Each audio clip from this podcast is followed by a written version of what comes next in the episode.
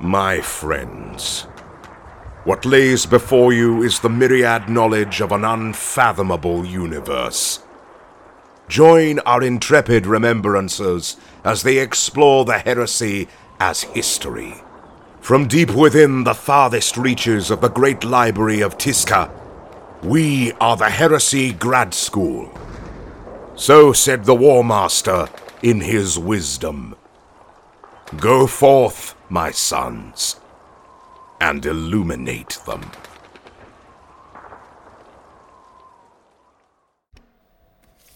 Retribution is the most ancient of laws, that first order of primordial justice, that an eye be claimed for an eye, a life for a life, one atrocity heaped upon another in relentless bloody arithmetic.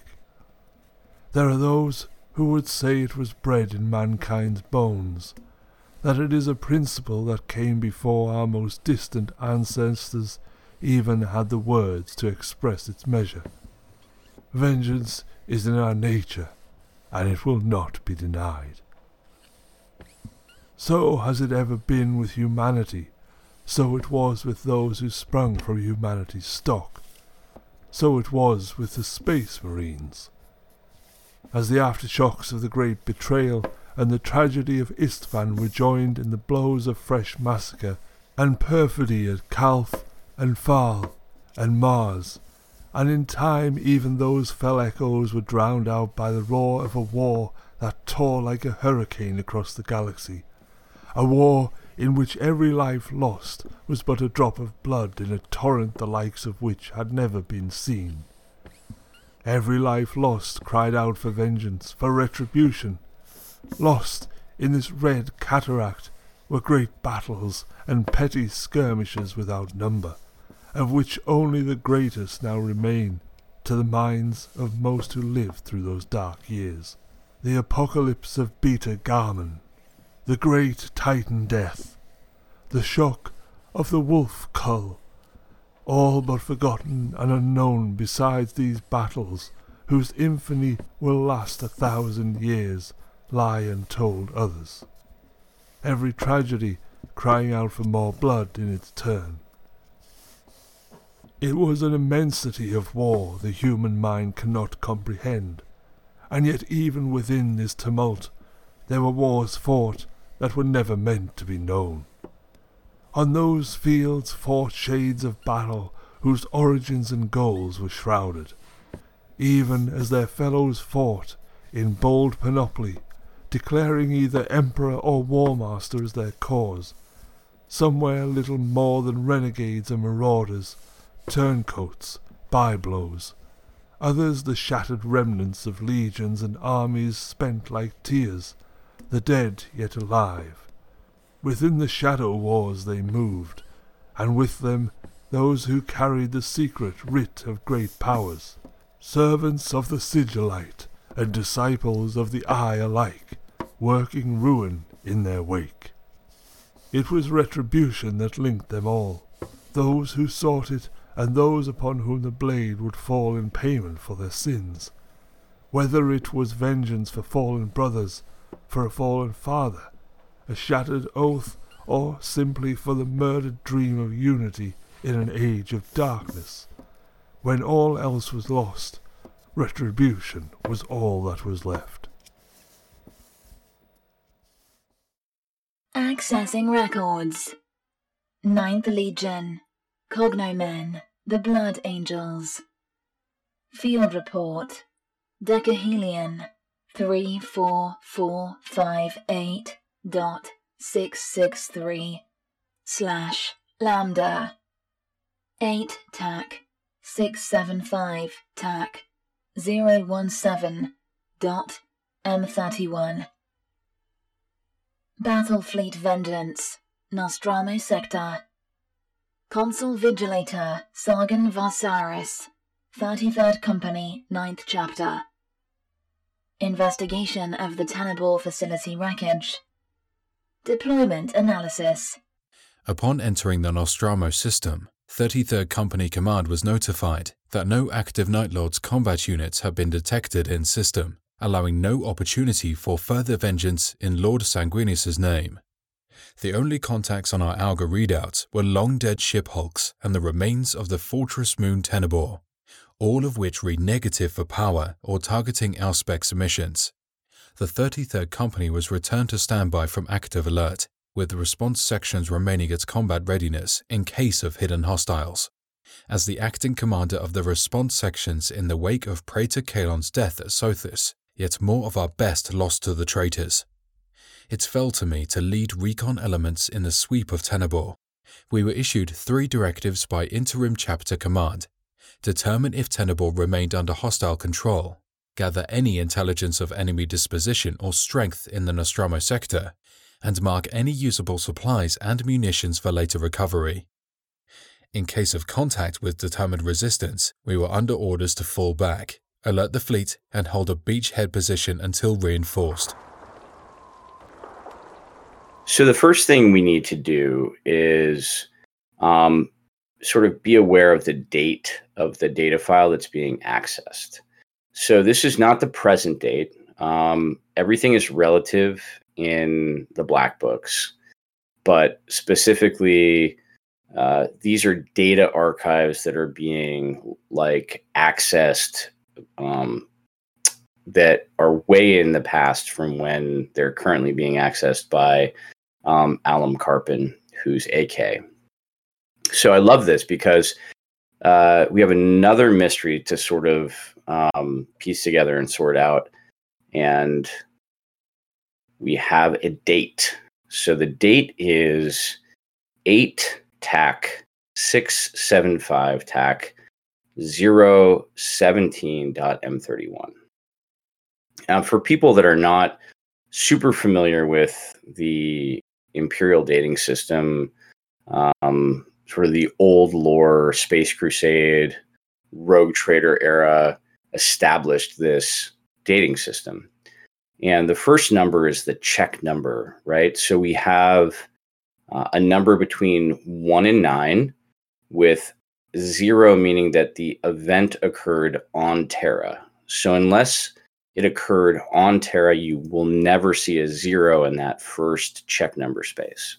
So for a good example, the Siege of Terra will always have a 0 there, right? Yes, to my knowledge, yes. And a 1 means that it occurred in the Sol system, so it's the closest to, Terra, the throne world. And then an 8 is an estimation in quotations, right? Not really sure. And I think a 9 is just totally unreliable. Jason, do you remember what a 9 is? I do not off the top of my head. Yeah, I don't either. I know it can go up to 9, but I feel like a 9 is something that's just way unreliable. It's like a guess. It's like stab in the warp. You're in the eye of terror. Yeah. You're screwed. I think 9 is supposed to be vaguely educated supposition.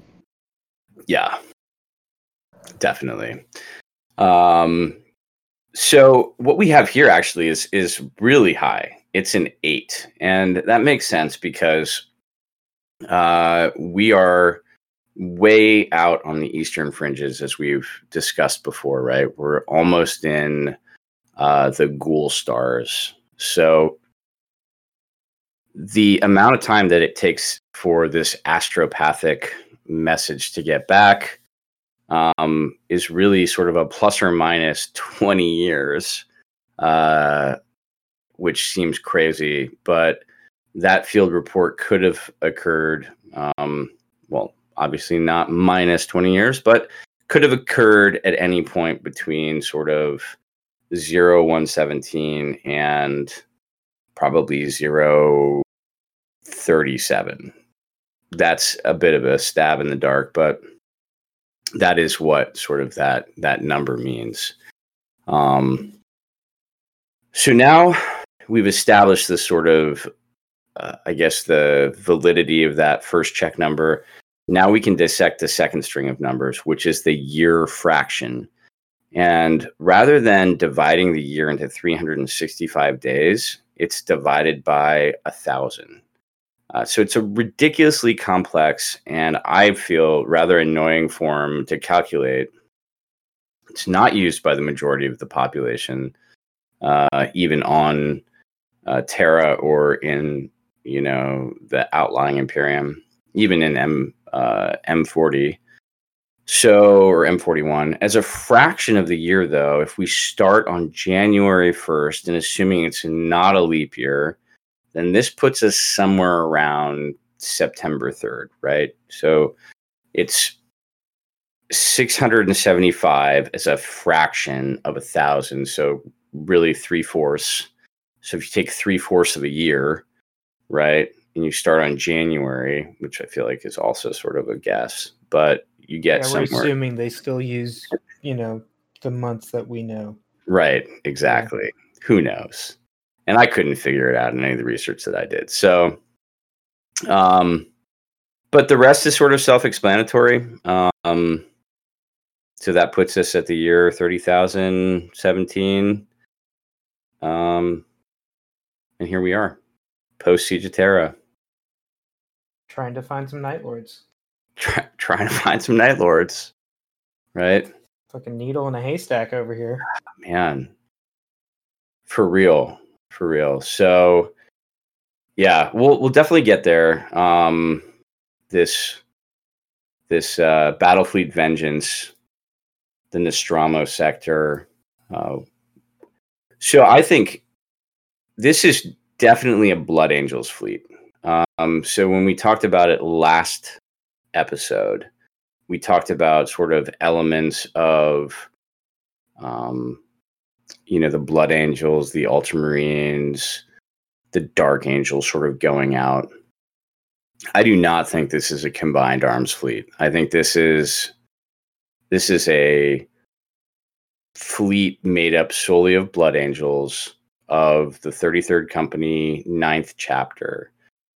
And they're being led by a Consul Vigilator by the name of Sargon Vasaris.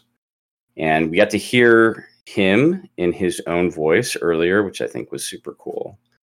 And I love that we have this sort of look at a Consul Vigilator who I had to go back and look in the Red Book about like what a Vigilator was and remind myself, because I don't play Legionis Astartes very often. I have a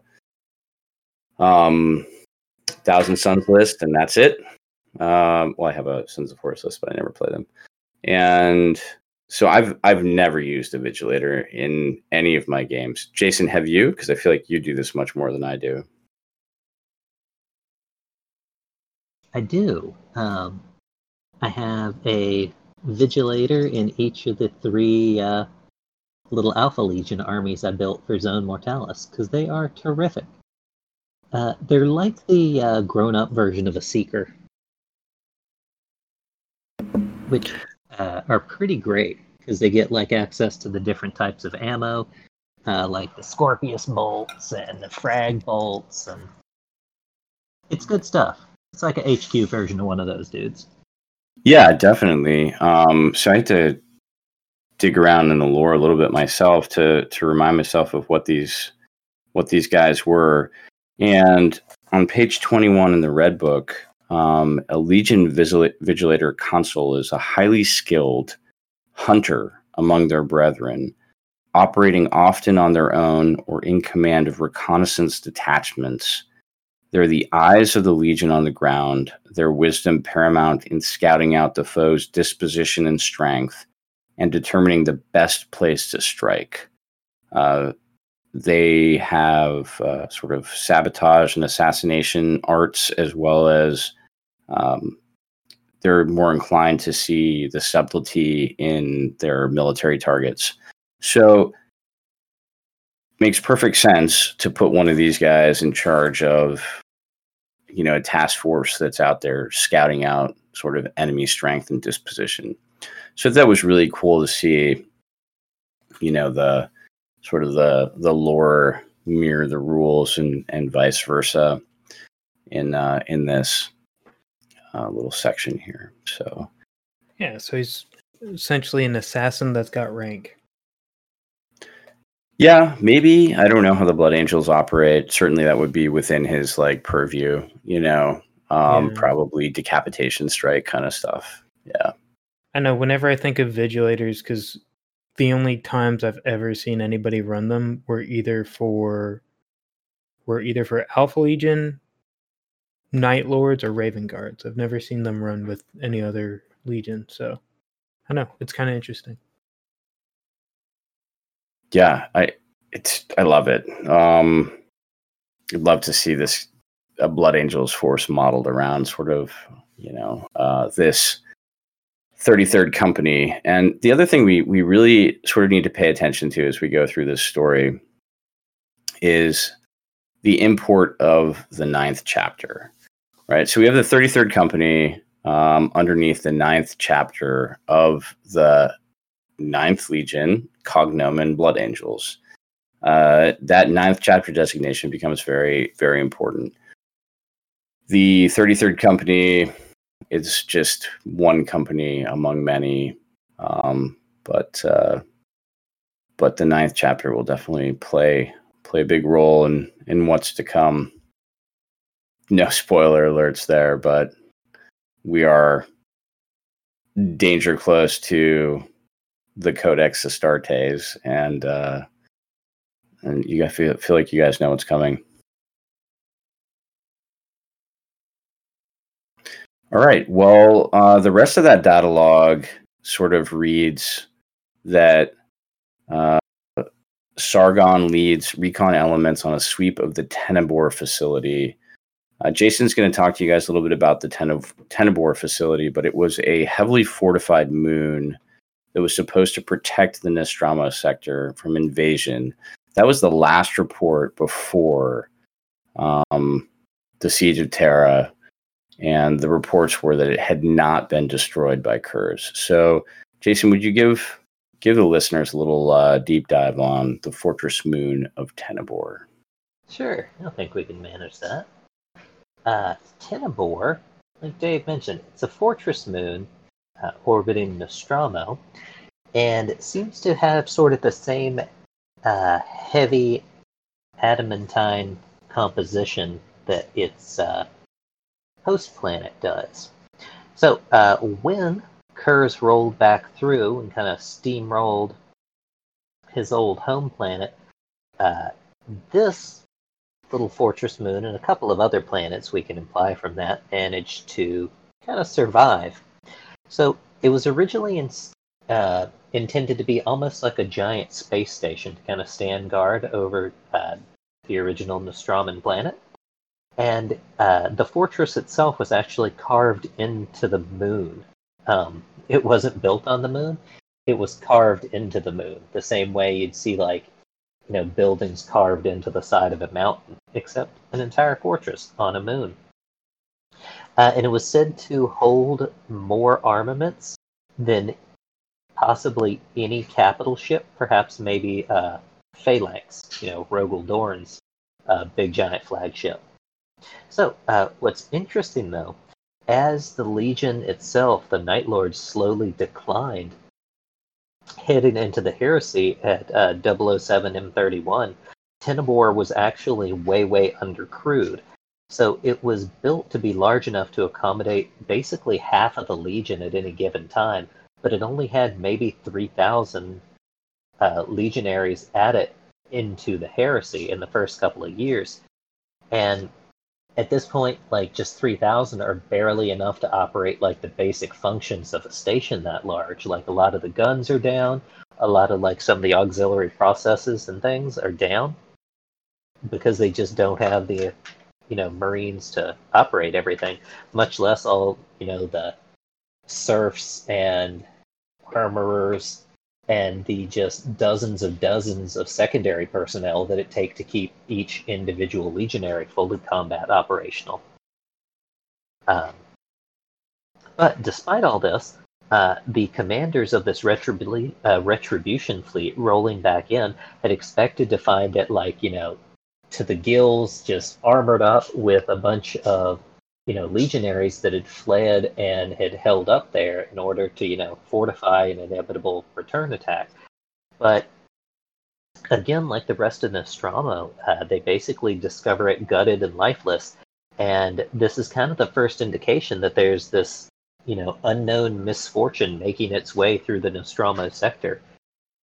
And because of the time, and Horus still, you know, causing a lot of problems, even though not directly, you know, in the rest of the galaxy, this Retribution fleet kind of doesn't have time to figure out what's going on. They just kind of have to take it at face value and keep rolling forward through the Nostromo sector.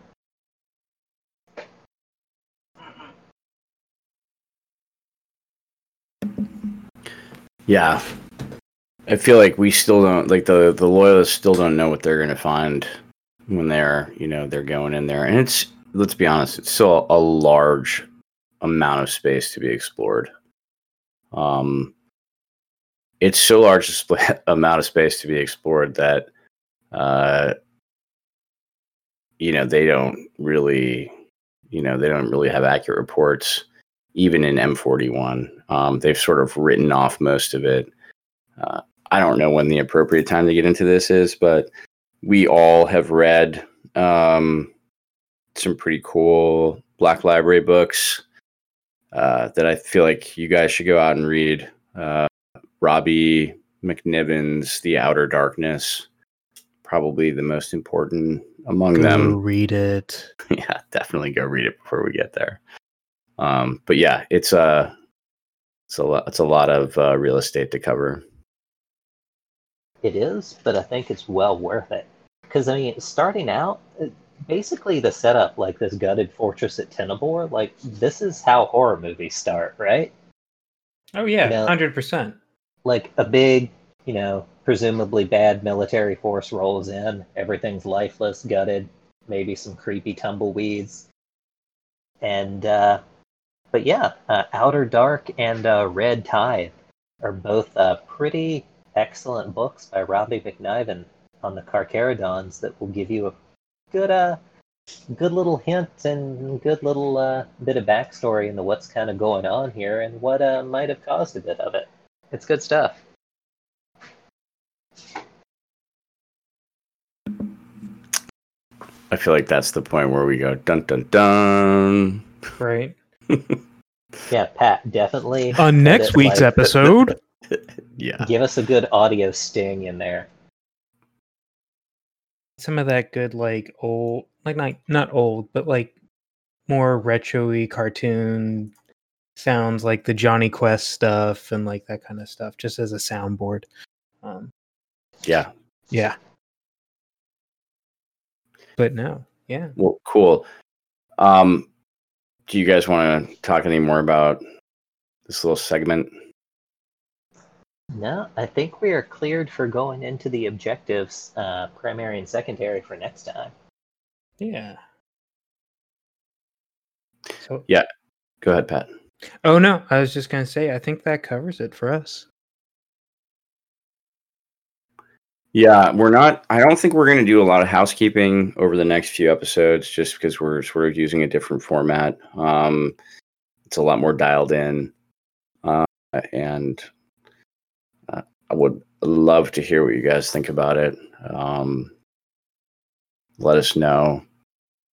And yeah, I think we'll just keep it short and sweet. Yeah, no need for plugs other than thank you, everybody, for listening. And thank you to our Patreons as well. And I guess we'll leave you with that.